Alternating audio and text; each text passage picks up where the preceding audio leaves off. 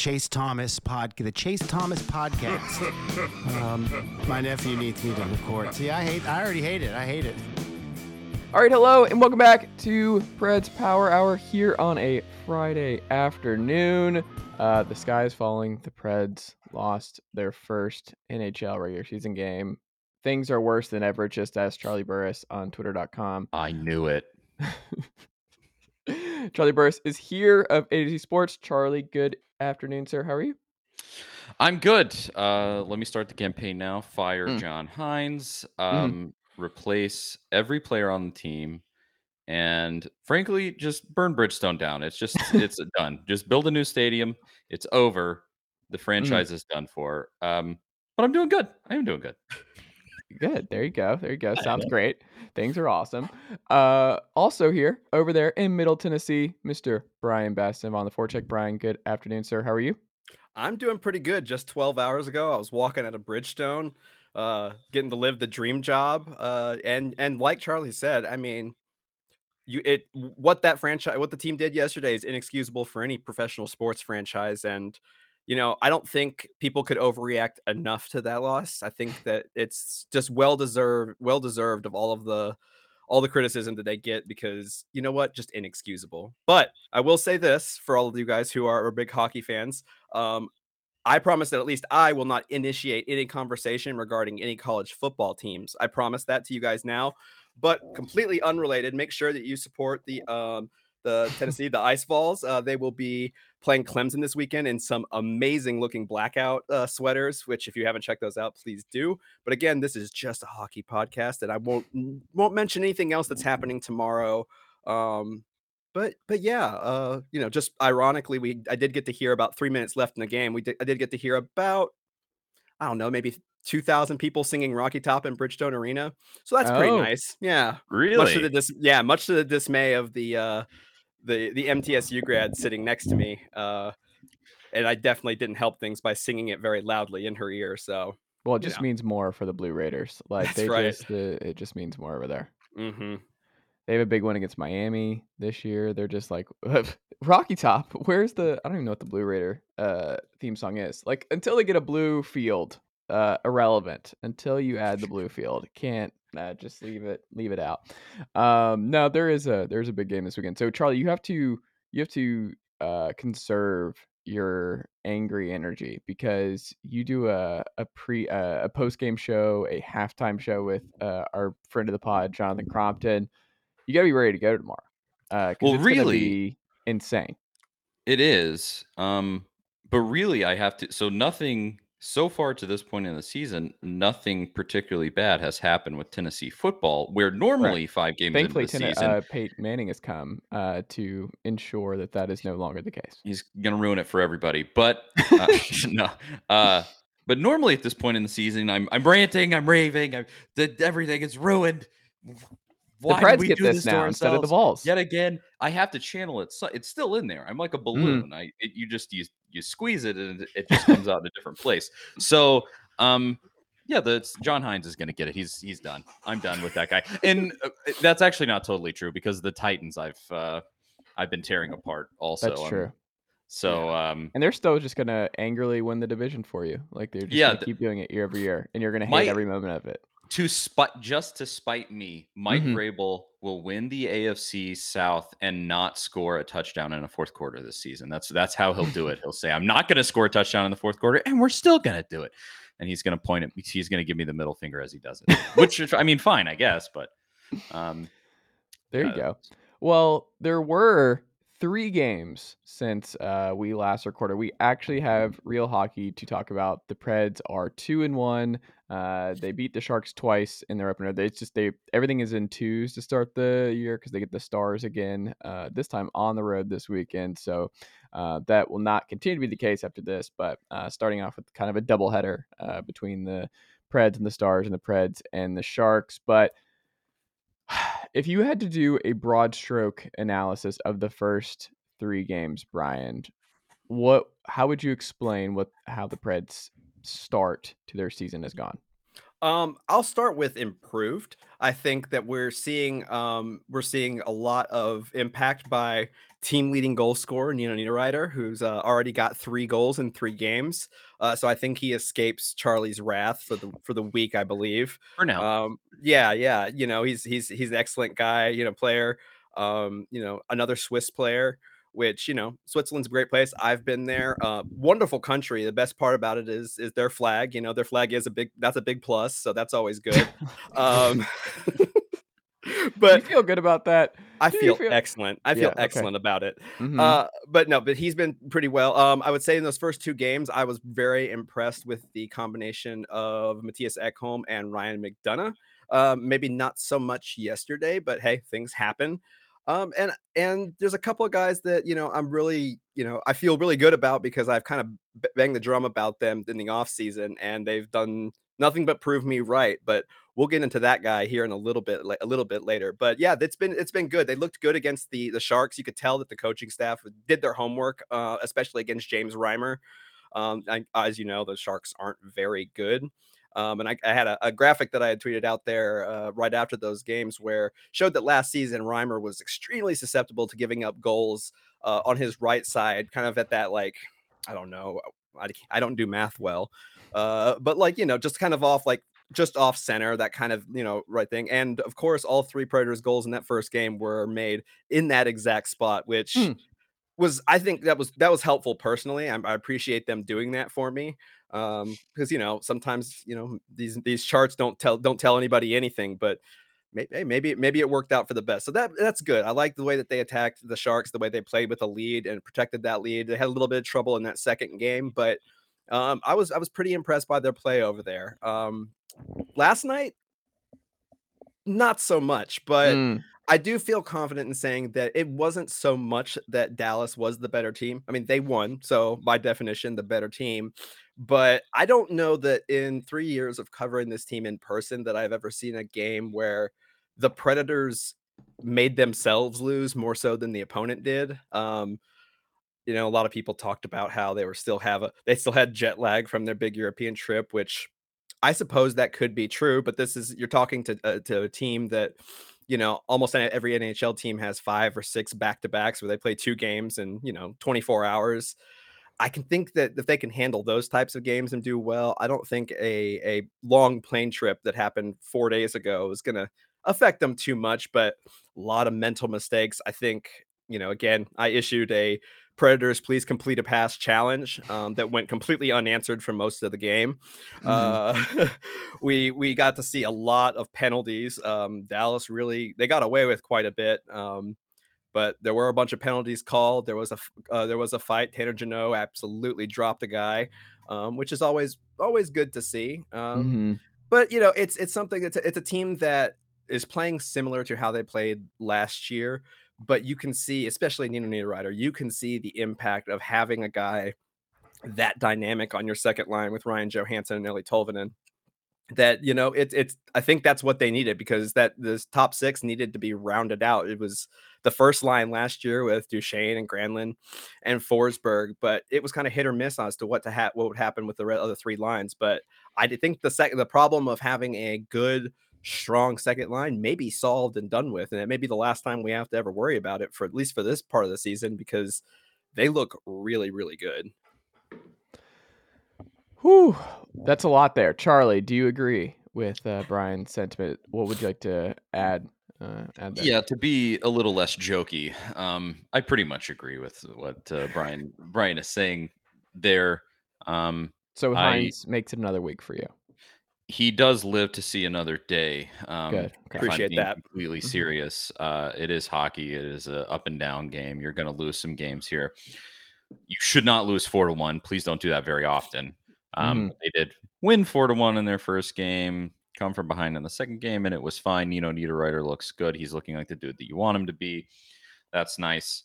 Um, and just in a general sense, I, I f- I feel I think Bryan said this. I feel pretty similar to last year. It looks like a pretty similar team through three games. Um, I'm not blown away by any means, uh, but it's uh, it's at least nice to be doing some of this with new with new blood rather than just having to be like, if they do things wrong, having to beat that drum about guys that you've been talking about for like two years already. And so, um, yeah, I, I, overall, let's let's get it back together and beat Dallas in this next game because four to one ain't gonna cut it. That's I will be uh, on on Hynes, but before too long if they keep doing that. And to be fair to Charlie, uh, they are uh, winless at home this season, which is just unacceptable. Yeah, I, I, do think is is there a case to be made that the Predators should move the franchise to Prague because it mm. seems like they play better there. You know um, what? That's actually a really good question. And if you if you give me a little bit of time before next next week's show, uh, moving to the team to Prague, I will definitely check into it. So yes, I, have heard behind oh, the scenes. There's been some discussions. I think they're uh, Thank you, Chase. They're, they're, mulling it over over there in the front office. But. It may that one may have uh, slipped by Charlie, but I appreciate that. Oh, Chase. I did. Sorry, I didn't hear it. Uh, oh, I said I'd no. check into it. Yeah. Oh well, I would, yeah, I did hear. That. I would check into it. Oh, there it is. Ah, yeah. Yeah. Nice. Nicely done. Well I've done. got plenty. This mm-hmm. is this is my I really get into form during hockey season, so just prepare for this. Well, for, do you have anything for the Preds power play? Like the alliteration there uh, last night? Uh you know, no, I. I what was don't. your favorite power play moment from the Preds? my favorite power play moment.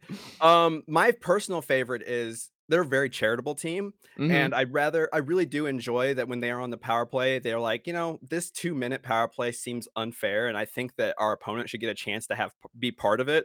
Mm-hmm. Uh, so mm-hmm. last night, you know, they were very nice to give them uh like a, a, full like minute and 40 seconds in. You know, they they thought paying 20 seconds with the man advantage was just wasn't very nice, and so they just mm-hmm. they committed a penalty of their own to to even things out, and I think that was pretty nice of them.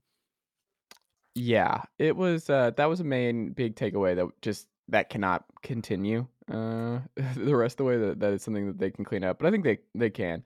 Um, the second line though, you you mentioned uh, Nino. So what has popped uh, with the second line in Nino, uh, Bryan? Yeah, uh, I mean, so I talked to talked to him and both and Johansen. I talked to Johansen last night and a little bit at at camp and Nino as well. And they've got, I mean, their chemistry has been pretty, you know, spot on from the moment they started playing together. They've played together in the past. They kind of came up in juniors together, and and they like to bring that up. You know that that they they've had that chemistry before. Right, uh, Joey was one of the guys that really kind of helped lobby to get Nino uh, in Nashville, and it's worked out really well. You can see where um, you have another guy, another type of a dynamic playmaker who who is you know just as good at you know taking shots as he is at setting up other players, and that really complements Joey's game. And then the kind of the evolution of what we've seen from Eeli Tolvanen becoming what draft scouts used to say that he was a one-dimensional player who could only shoot and that's it, to a guy who's you know excellent 200 feet on the ice but got benched because he couldn't he couldn't score some goals and uh, i think so far beginning of this season uh, he is tied for the team lead in points with three, with you know Niederreiter with a goal and two uh, primary assists. And so I think there is a reason for that. I think they're really good at exploiting the matchups. Obviously, they're not always paired, uh, you know, matched up against the the first line of the opponent, but you know they might have been the only group of guys last night who still played, you know, pretty well. I can't complain. Joey was the only goal scored, uh, which is always good. To, it's good to see after his his almost career high season last year. Um, but it's one of those where it's just kind of like it feels like these guys have been playing together for a season or more, and it's only been about what three of three real games and a handful of, of fake games over in you know as, European champs over over in uh, in Prague. So I, I'm very impressed by that. It's it's you know most people would have been like you know this is what they wanted to see, but didn't think they'd see it yet. Uh, but they've been they've been pretty fantastic. And and one of the best things about it is that I pulled up some you know pulled some numbers uh, last night to to kind of see exactly how good uh, you know that line has been. And uh, if you give me a moment, I'll have to pull that up. I apologize, but. Uh, yeah, here we go. So yeah, in they've been played together at five on five for about 13 minutes, which is low just for the fact that they, you know, sometimes there's line changes and things like that.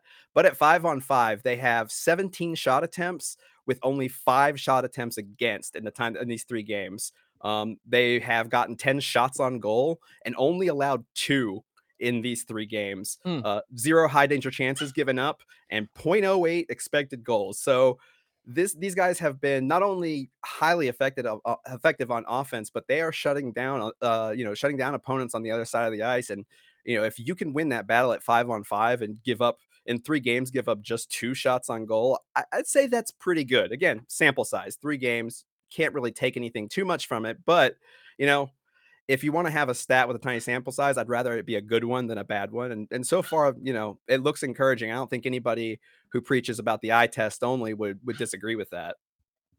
What do you think, Charlie? No, I I'm pretty much uh, there with Bryan. I don't have like my overall. I always feel inadequate when he's re- reeling off all that stuff, and you throw it to me, and I'm like, mm, I'm not sure that I have anything to add. That was one of those moments, right? Just I'm like, well, we disagree. He, he, pretty much said it all. I yeah. yeah. That's what's gonna be fun this season. Eventually, like as we become more and more, like you're this season, we're gonna just see more and more, and then it's just gonna be like, was that Bryan? No, that was Charlie. That was yeah. Charlie out here with that take. I I will I will certainly, uh, as, as the season goes along, my my takes get hotter as things as things become more definitive, you start really seeing what a team actually is, and you can kind of stand on your opinions a little bit more, and you're not just speculating. Yeah, it'll it'll happen. Don't. That's that's worry. curious though. I don't think I've ever heard anybody ever say that they'd like they want to have like a font of knowledge before they make an they give an opinion or a take mm. on something. That's you know credit to you, Charlie, because um, I'm pretty certain that there's a lot of people who watch less hockey than you do who are very confident in their opinions. Yeah, I I just know I I step into this ring. I I actually strangely I'm more than happy to to give some uh, less informed takes when it comes to like college football. I watch a ton of college football, but I'll I'll reel off, you know, freaking Northwestern. They did this. I didn't watch Northwestern play. You know, who am I? Mm. What am I talking about? But yeah, with hockey, I I just feel I think because I don't I'm not tuned into the history. We we are like I I am the exact um kind of thing that I feel like Canadians probably look at hockey in the South and they go like, "Look at these people! Look at this game." well, that, that's they, a, that's they don't know anything about this game. That's an interesting like that point person. you make because honestly, you know, that's kind of a, a, rumor, kind of a stereotype that's unfairly perpetuated in, in hockey is that that Canadians, you know, gatekeep hockey from especially from teams in the South. I mean, if anything, you know, teams from the South probably gatekeep hockey from Canada. You know, if they continue to like develop the sport and really let it grow, you know, one day they might be able to actually bring a cup back across the border and keep it out of uh, you know the hands of, of teams in Carolina or or Florida. I mean, the South knows how to do hockey, and I, I really hope. I think the Canadians will get there sometime soon. It's it's an admirable goal on their part. I yeah. You know, maybe one day they, they kind of remind me of like the Vanderbilt football of hockey is like the mm. Canadians. It's like I, it probably won't happen, but maybe one day. You never know. Miracles happen. You never know. Um, Tomasino sent to the AHL. Uh, Charlie's also been ranting and raving about this one. Very upset about the state of affairs. Preds fans are all very upset. Brian, you are also upset, right? You're like you're just fuming. You're you're fuming over uh, this development for Tomasino. Let me tell you, there's few things in the world that make me as angry as sending a waiver uh, exempt player down who was struggling through training camp down to Milwaukee. Um, you know, really with the ability to, to be uh, yeah, exactly. Uh, but you know, with the ability to bring him back to Nashville at pretty much any time, um, you know, this is just. Uh, I did receive some, you know, some some tweets saying that you know the reason they did so bad was because they they were missing one player. Um, to which I responded, you know, Tomasino probably wouldn't have had, you know, the experience of playing yesterday in with Nashville the Predators against the Stars. It's not much different than what he's going to do up there in Milwaukee because either way, he would have been playing on a on a team with an AHL talent level last night. Uh, so I don't think he missed too much. Yeah, mm. but I will say this: it, it's he's very young. Obviously, he's still waiver exempt, so he's a kid. He he's been fantastic. He played uh, over sixty games last season. And if you've got uh, the ability to take a look at some of the guys that you want to bring in, like the Kiefer Sherwoods of the of the world or Cole Smith, and those guys aren't waiver exempt, uh, you know, send him down. What would you rather him be getting fourth line minutes for eight minutes a game with with Michael McCarron and guys like that, or put him on the top line in the AHL, let him get it back to his game, and then call him back up whenever you want to. It's I'm very I'm actually very surprised by how much people are were upset about this. I mean, this is honestly no different than putting him putting a guy on the bench for two for two games just because you know they need to give him a little bit of a break and let him improve in practice. This is you know, it could be worse. It could be, a, uh, you know, a guy that they sent to tried to send to the AHL that got claimed by another team. But we'll talk about that one too later. well, and guys that you kept instead contributed. I I don't see mm. the the outrage over this has kind of died down, but I mean Kiefer Sherwood scored the first goal of the season for you. I mean, mm-hmm. they directly uh added to the team, but you know, maybe I'm wrong there. Yeah, I this is not something that bothered me uh all that much because I certainly don't feel like even if he did play unless he's just some miracle, and I he's not. Um, it, it was not going to be something that was going to be some massive addition to the team. So I'm not very disturbed by it. And, and, shout out Kiefer Sherwood. Uh, one because I continue. It's probably the fourth time that I've done this where I've searched for him in Google and typed in Kiefer Sutherland. So shout out to 24 fans. Um, or Metal Gear Solid fans, I guess, for that most recent one. Uh, but second, though, you know, and this is kind of a personal thing, but shout out to to a guy, a, a, half Asian player being being in the NHL. I mean, that's that's pretty cool. You know, it's I'm sitting there as a 35 year old man. It's like oh, he looks like me. Maybe I could do this one day.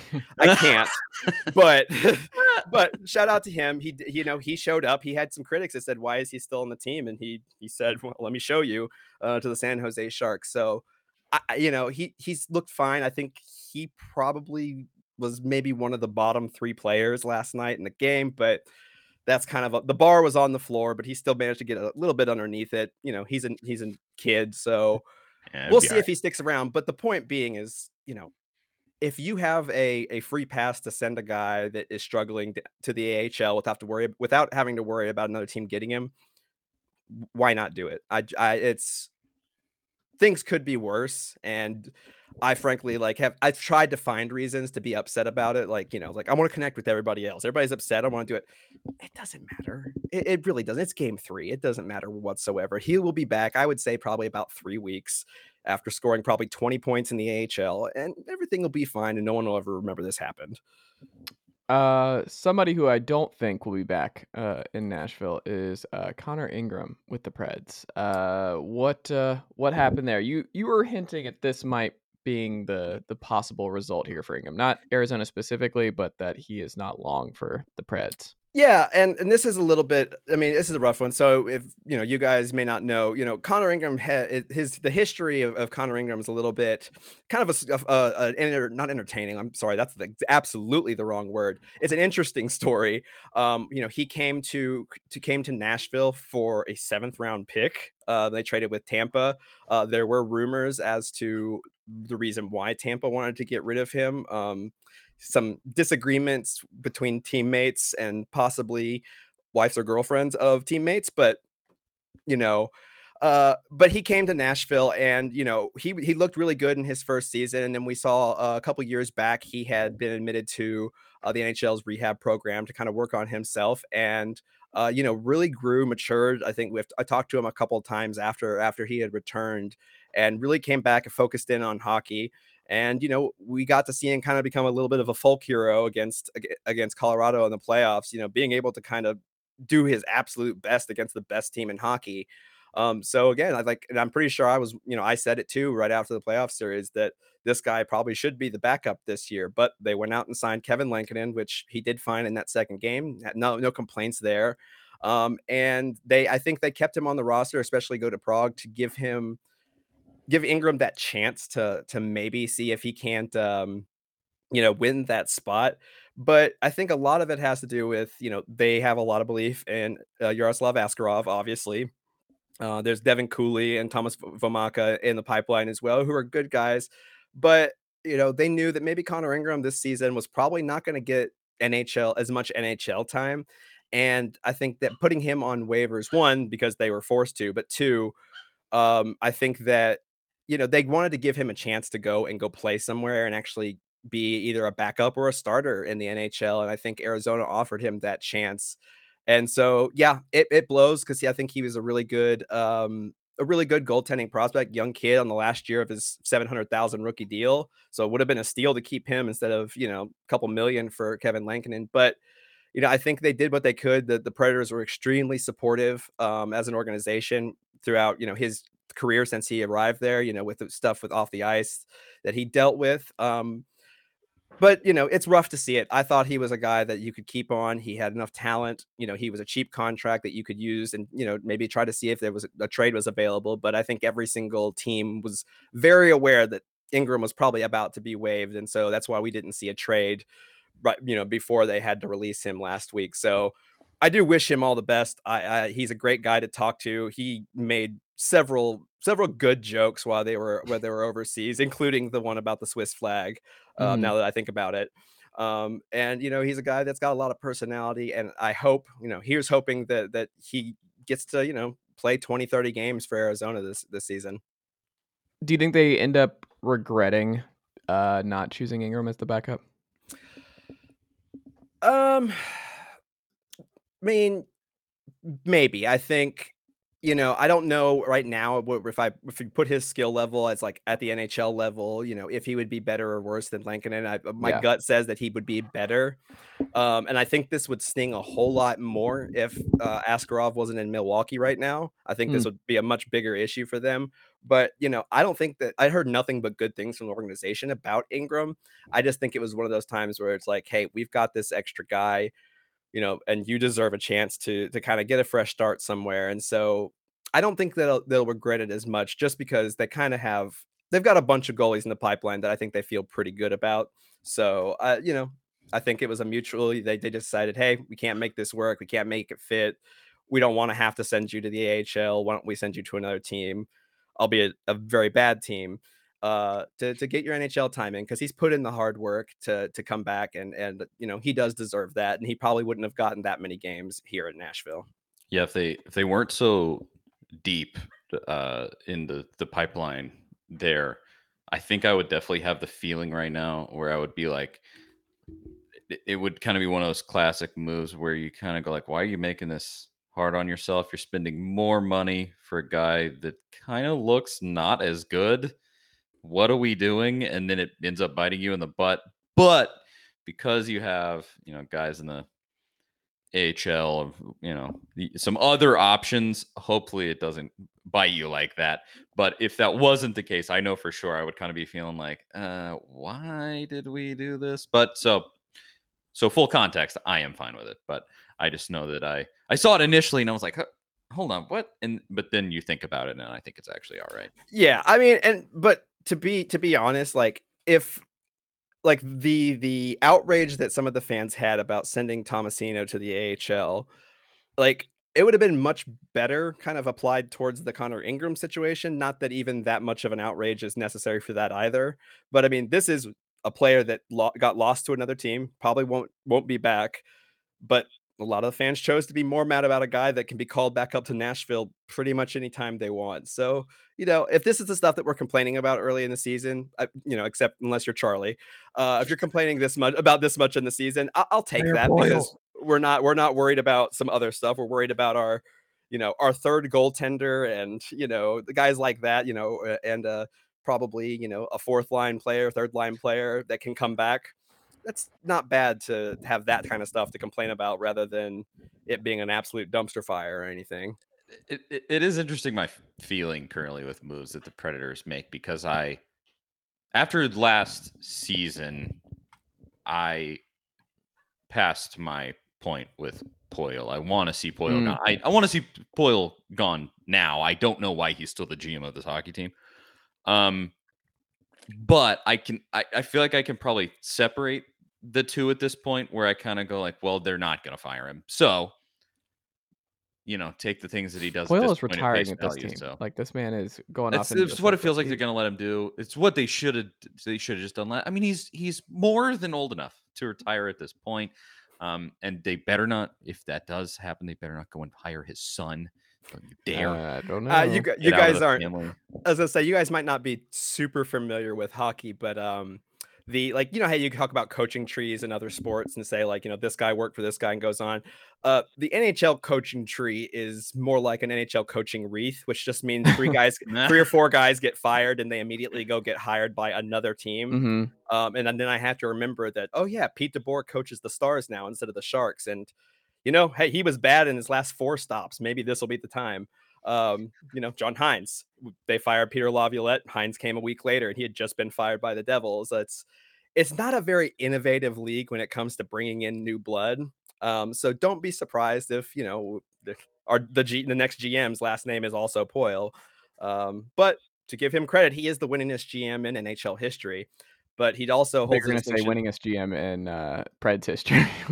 Also true, very That is true. true. Facts only. That's right. Yeah. Um, but the, the downside to that fact is he is the winningest GM in NHL history that does not have a cup yet. So, you know, it's I think that he that's kind of the reason why he's staying around. Um, why this why they have not really pivoted to a let's rebuild this team, let's get a high draft pick and you know start from scratch because you know he he doesn't want to in his last few years he probably doesn't want to see a, a rebuild like that. But you know that was something that could have been done three four years ago and maybe not be in that situation now the situation they are in now but you know the situation now isn't as bad as i you know a lot of people thought so There you go.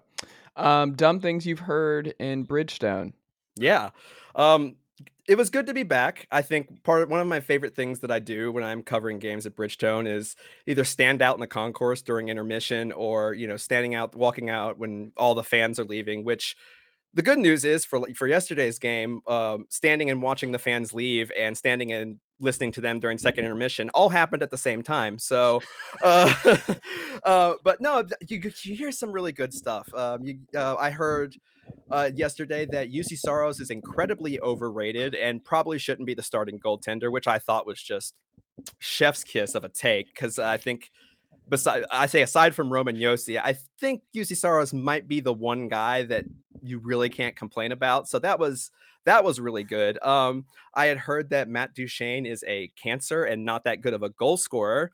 Um, Mm, interesting thing to say about the franchise's leading single season goal scorer. Very interesting thing to say. Uh, and the and the first uh, Predator in history to score 40 goals again, but cancer, not a good goal scorer. Uh, these are really good. They were a cancerous 40 goals, Bryan. Oh, that's right. That's right. Um, I heard that, and this actually was, I heard somebody say that paying $22 for a double shot of tequila at one of the bars that's up by the media relations was a good deal. So add that to the list of dumb things I've heard at Bridgestone. mm. Um, and then I think maybe one of the dumbest was, and I don't, I, I'm going to protect privacy here, but I did receive a DM uh, last night that just in all caps said fire, fire John Hynes, which, you know, I got to respect everybody's opinion. I'm not sure who this guy is or what he does or how he's connected to sports in any way whatsoever.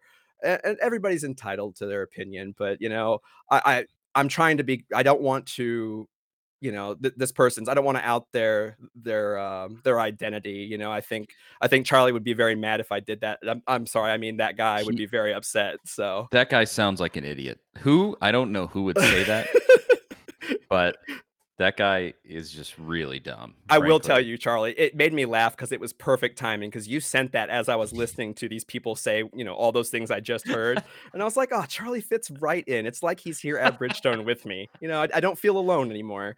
So, I- yeah. I do know from from what you said there. I I think it's aspirational. Um, the the comment about the tequila. I, I think we can all strive to be rich enough where we think twenty two dollar tequila is a good deal. That's that's how rich I want to be someday. You know, I I, I want to be so rich I can go twenty two bucks for a tequila. What a steal! Yeah. be great. And then one more thing I did, will say, and I'm going to call out my good friend and fellow fellow writer Abigail Martin, who writes for uh, Penalty Box Radio. Um, she's usually incredibly smart, a great writer, but she said, and I don't want to say it because I don't know that my mouth is capable of forming these words, but she uttered a, a catchphrase that folks from that state down south around Tu- Tuscaloosa say that two word phrase. So I'm going to add that to the list of dumb things that I've heard at Bridgestone Arena because you know uh, you know you're the best Abigail, but you can't get away with that. You can't It- just say those words. It does pain me. The the one thing about the amazing Derrick Henry with our beloved Titans, with my beloved Titans. Neither of you are Titans fans, but uh, I mean, he's an Alabama guy, and Alabama fans have become Titans fans, and we like commune together. Um, and this week, that's not going to work. Uh, not uh, not feeling it.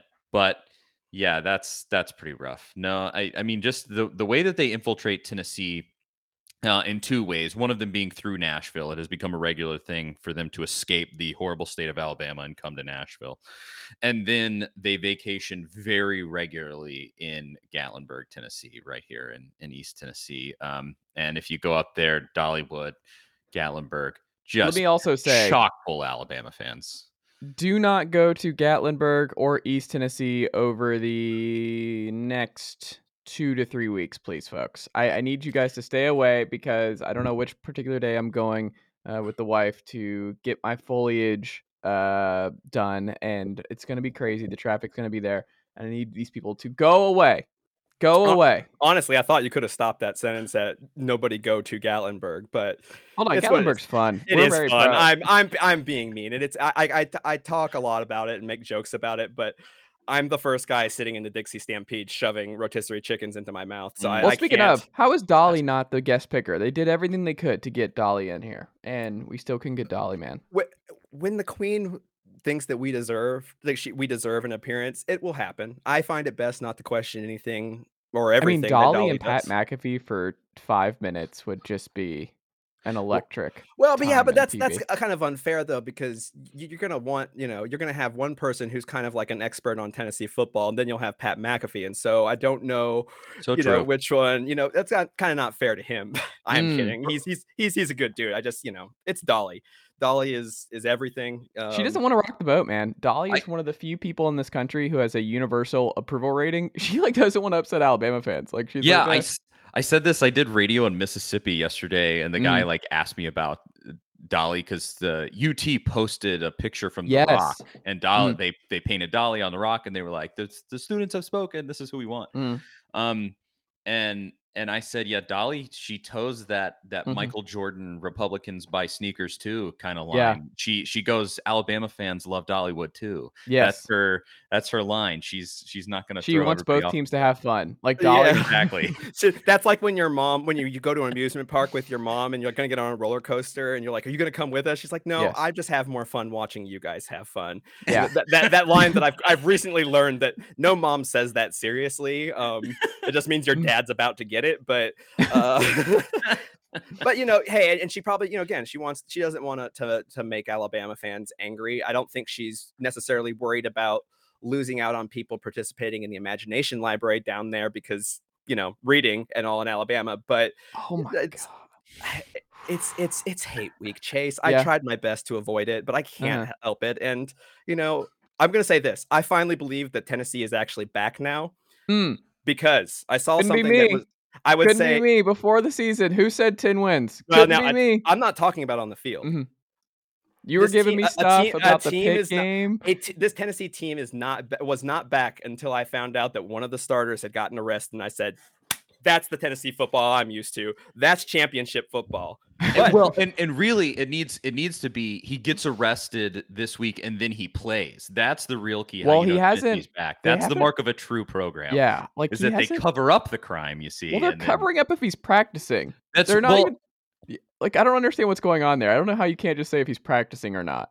That's Well, so it is- weird. It is it is interesting. I mean, I I'm making a, a joke there, but that situation is weird because the Yeah. the person that he punched came into his apartment, and Yeah. there's you know some some weirdness there. I don't know what they're gonna do, but yeah, I the, if if he's you know if Heupel wants to be Saban esque, he will let an arrested player play this weekend with no shame. Frankly, that's Yeah. that's the way. Well, speaking of, and I'm going to tie these two topics together because I did say I wasn't going to talk college football. We're going to talk just a little bit, and I almost hit myself in the face with that. Um, just a little bit here. This is a trivia question for you guys, and I've, I've been trying to do this at least once, you know, once every couple of weeks. And this is a topic that we have talked about recently, so you guys can't say that you you don't you haven't heard this answer. But Tennessee and Canadian hockey teams. Can you tell me the years, at least, that the last last time either a Canadian hockey team or, or the University of Tennessee won a national championship, and which one was earlier? I I think the the uh Canadian championship wasn't it like '94? Chase, do you have an answer? I know the Vols have won a, a title uh, since. I know the drought for Canada is longer than the Vols title drought. I just don't know how long. I, I want to say it's the 80s. I, I want to say it's the 80s for Canada. So you're giving it. You, that's the that's the Price is Right one dollar Bob answer right there. You just get in the 80s. Well, unfortunately, I'll unfortunately, say 86. I'll say Okay. 86. well, uh, if we were going by Price is Right rules, technically you probably would have won that. But Charlie, you were one year off. 1993, Oh. the Montreal Canadiens was the last time a Canadian team won the Stanley Cup. Um, since then, again, this is a Wait, what Southern year was dominance- 1993. Ooh, Charlie, very close. Very nice. Again, I I think I talked about that a couple weeks ago, so I wanted to make sure, I I- wanted to see if you guys were paying attention. Well, and I think I remember that because they played in the cup uh, just recently, and I they talked about that. You know, they were Yeah. like, "This hasn't happened since blah blah blah." You know, and I Mhm. remember seeing that. Um, Well, I think you just need to move the Coyotes to Canada. Just keep moving teams to Canada, and eventually, they're just by how many teams are there, the they have to at least finally get break the streak. They finally have to get one because they just have so many teams that Uh, Arizona, the Coyotes have been through enough. You don't want to Mm. put them somewhere where they're guaranteed not to win a Stanley Cup. So where do you I put don't, them, by the way? Where do you move them? Because they need to Uh, go. This is uh, ridiculous. They get, we got to get them out of here. you're talking Like, about in Canada or in the U.S. anywhere. I don't know. Where's the next? I it seems know- like there's no obvious spot for them. Uh, I think in Canada, they they there's been still a little bit of a push to to get a team in, in Quebec again. Yeah. uh, Quebec City. Um, I don't really think that's necessary for this. Um, I wouldn't be surprised to see, uh, you know, like somewhere maybe like a Houston, something like that, San Antonio type of thing. I've heard some rumblings about that. Um, Hmm. I think personally, Milwaukee deserves to have an NHL team. Um, you know, they come out real strong for for the the admirals there and i think they have you know it's it's a it's a town up north that's you know it's it's wisconsin like they do hockey up there i think they'd be a great a, a great team to have up there play you know alongside the bucks and uh how how long is it before there's a pro team in Austin, Texas, and Joe Rogan and Matthew McConaughey are the owners of the team? I feel like that's unavoidable Well, at I some point. Uh, you, uh, for, I mean, they could have a hockey team eventually or a sports team eventually. They're, they're probably they're still not waiting. enough though. No, they're still waiting to have a college football team there in Austin too. So I'm Mm, not that's true. sure. Yeah, Maybe one day they'll get one there. day. Yeah, Yeah, the they- fake they UT. Yeah, I mean they they can't be back like Tennessee is, but I this this is I I do want to get y'all's input as the the the person that covers Tennessee here. I want your prediction for the game tomorrow, but see it through this lens. Somebody just sent this to me. Hmm. This was uh this might be b- behind the paywall information here, so I won't say who said it or what. Uh, but this is someone that covers Tennessee football. Like I said, I'll be light on the specifics here. Uh, but the conventional wisdom at the moment is that Bryce Young may not play. That he has he has practiced very sparingly this week, um, according to insider reports, and that he will not play. If he does not play, is this how you feeling? One question. I mean, I think they were going to win either way. Like I had going in, I think they win either way. And I said before the year, they split Georgia and Alabama. I didn't know which way it was going to be split. I think they split uh, by winning Alabama and losing at Georgia. And this, it's the same thing as LSU from a week ago when you dive into the stats, and we're going to get into it on the Go Big Orange Friday show. But it's just a souped up version of what LSU brought to the table, where I the Alabama only forced two picks this year. Hendon Hooker is just uh, been perfect through the air. They're going to challenge him downfield. I don't think uh, Alabama can can play the way they want to play, running the football, being the best non-service academy rushing team to this point in the year. That's the one area of strength on this Tennessee defense is that they have been uh, incredible outside of that one big pit run uh, all all season long, just stopping the run. I don't think it's a great matchup for Alabama. I, I think this is uh, like even with or without Cedric Tillman, I don't see a path. I, I shouldn't say I don't see a path. I think the path is harder for Alabama to win this game uh, than it is for uh, the Georgia game. So I I, I feel good. I, Bryce doesn't play. I think this might be a blowout. it's it's hard for me to say just because I'm very I'm still very gun shy and I've had 35 years of, of being you know Mhm. conditioned to be this way. Uh, you know, watching Alabama last week, you know, a lot of the things you said, Chase, I I, I agree with. I don't think the the Vols have seen um, as big and as athletic of a defensive line as they will against Alabama, which will definitely test. You know, Pitt was strong. Pitt was strong. They They did have a good D line. yeah, I just we're gonna see, and I think this is probably gonna be a, a massive test for for Hooker. Uh, he's he's a guy who's not afraid to take contact and things like that. And I would say that most people, when you're playing Alabama, be a little afraid of contact just in case. Um, I know the A and M had gave given them a, a, a pretty good game. Um, I don't think they're gonna score more than 30 points. I do think they will still win.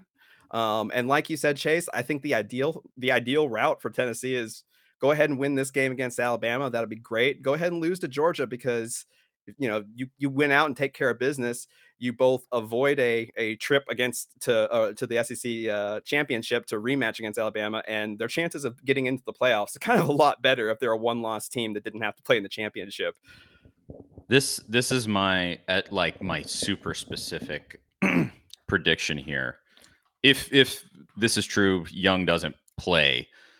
Um, Tennessee's up by seven going into the fourth quarter. We're all lemon booty, so nervous, freaking out. Then Milroe goes flat, gives the ball back to Tennessee, and we're like, here's the chance to shut the door. There's seven minutes left in the fourth quarter. And this is the Heisman moment for Hendon. And he's over the top, Jalin Hyatt, touchdown, 40 yard throw, seals the game. And then But we keep saying the Heisman moment, and I'm like, that's the win. you cannot be in the Heisman conversation unless you win the SEC East. Like, there's no path. Like, no one wins the Heisman anymore. Like, you have to have a certain level of wins. Manziel, Manziel won the Heisman without winning the West. Did they not win it that year? Nope. It was uh it was must have- Alabama. Alabama backed away in because Texas Okay. Lost. I, Hmm. I'm going to do a little self burn here, That's a good uh. Chase, but Yes. I mean, I'm going to ask you as a Tennessee fan, you know, I mean, Mm. what makes you the expert on knowing what what what a player needs to do to win the Heisman? I mean, This is true. Yeah, Eric Berry was robbed, but that's on me, as was Peyton. But we can talk about that later. I I'm not saying it's what leads to him winning the Heisman. No, it- but that it- would be a a big help. it's it's what vaults him. He would leave the week being the Heisman favorite. I would put it that way. I mean, see Mm. what who is Ohio State playing? I don't think they they don't have a big game. They don't have a big game. I don't know. But Stroud, is, Stroud's really the only other guy standing standing in line, and and this is assuming Bryce Young doesn't play because Bryce Young's in that same conversation. Um, and so yeah, I mean that you you beat Alabama, you're gonna you're gonna be the guy. Yeah. Throw Yeah. For three fifty or something against them, you're the favorite. But Yeah. And before we go, if you don't mind, I actually will be. I'll actually talk a little seriously about something that that that I, I noticed yesterday, and, and that actually means a whole lot to me. But uh, as you guys know, hockey is a sport that is predominantly dominated both on, on the ice and media and stuff like that by older white guys. You know, uh, and you there's a certain amount of privilege. But I was I was kind of going over things and thinking about it on my drive into Bridgestone yesterday, and I am incredibly proud with the Nashville media landscape when it comes to Nashville Predators because since I started covering this team, it, it- it- we've seen kind of an explosion in, in seeing in seeing women uh, in the media. You know, you've got you've got Lyndsay Rowley and Kara Hammer that are covering the team with Bally Sports on the broadcast, and they do a fantastic job. Uh, you know, a couple of a couple of ladies that uh, Sarah and uh, Emma, who are fairly new with the organization, handling social media. Which I think there was a, something that came out yesterday saying that uh, Preds social media team, the following has seen the second biggest growth in the last year, just behind the Colorado Avalanche, which they just won a cup. So pretty impressive for that. Uh, you know, Teresa Walker, which I'm sure you guys probably know her, um, the woman who I don't think has ever not been at some sporting event in Tennessee and writing an article or two within a night, within an hour. She's the nicest person alive, and she's been there. Uh, it's a joy to see her. Uh, I talked about Abigail. You know, she's 21. She's on. She's been doing some work with ESPN to cover MTSU hockey. Um, former OTF writer Ann Kimmel's got a new site f- about the Preds uh, in the Sports Illustrated network. I mean, it's we've you know my site manager Kate. We've got several other people that have come in. It's it is a really good time because again, diversity and things like that in hockey are are, are very very lacking. And this being a small market team, to see this amount of diversity in the voices that cover this team is, is something that eh, I'm really proud of to be a part of, even though I'm just a just a dude. You know, it's I, I recognize that the barriers to entry to do things like this are are much harder for for you know if you're not a white man, and so really really proud of the city and the media outlets and and the team for really letting you know these people who are very qualified to do this job do an excellent job and, and putting the spotlight on them. So wanted to get a little serious, but it means a lot to me, and so I wanted to make sure that I shouted all those people out. There you go. Can, Good stuff. Can any of them, uh, in in the future, be general managers of hockey teams? Because the Predators need one. Uh, we are. Can we, we are get someone there? We're getting very That's... close. I think there's two NHL teams now that have assistant GMs that are that are women. Um, I actually got to a couple years back before the pandemic started. I got to talk to the very first female GM of a professional men's hockey team, Florence Schelling of SC Bern, who she that's you know who they were going to play two years ago. So yeah, it's it can it can happen, but I took up too much of your time. I apologize. No, you're good. This is good stuff.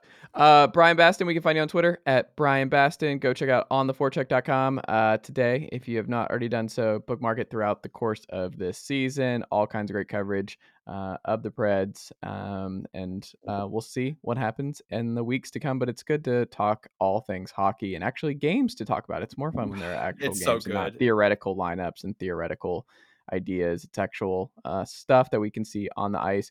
Charlie Burris at A to Z Sports. Uh, check out all of Charlie's uh, halftime post game. Uh, it might be the all time best uh, post game uh, A to Z Sports show. With if Tennessee wins, you're going to want to tune in. I'll put it that way. there you go. Bryan, Charlie, thank you as always. And I will talk to y'all next week. See you next week.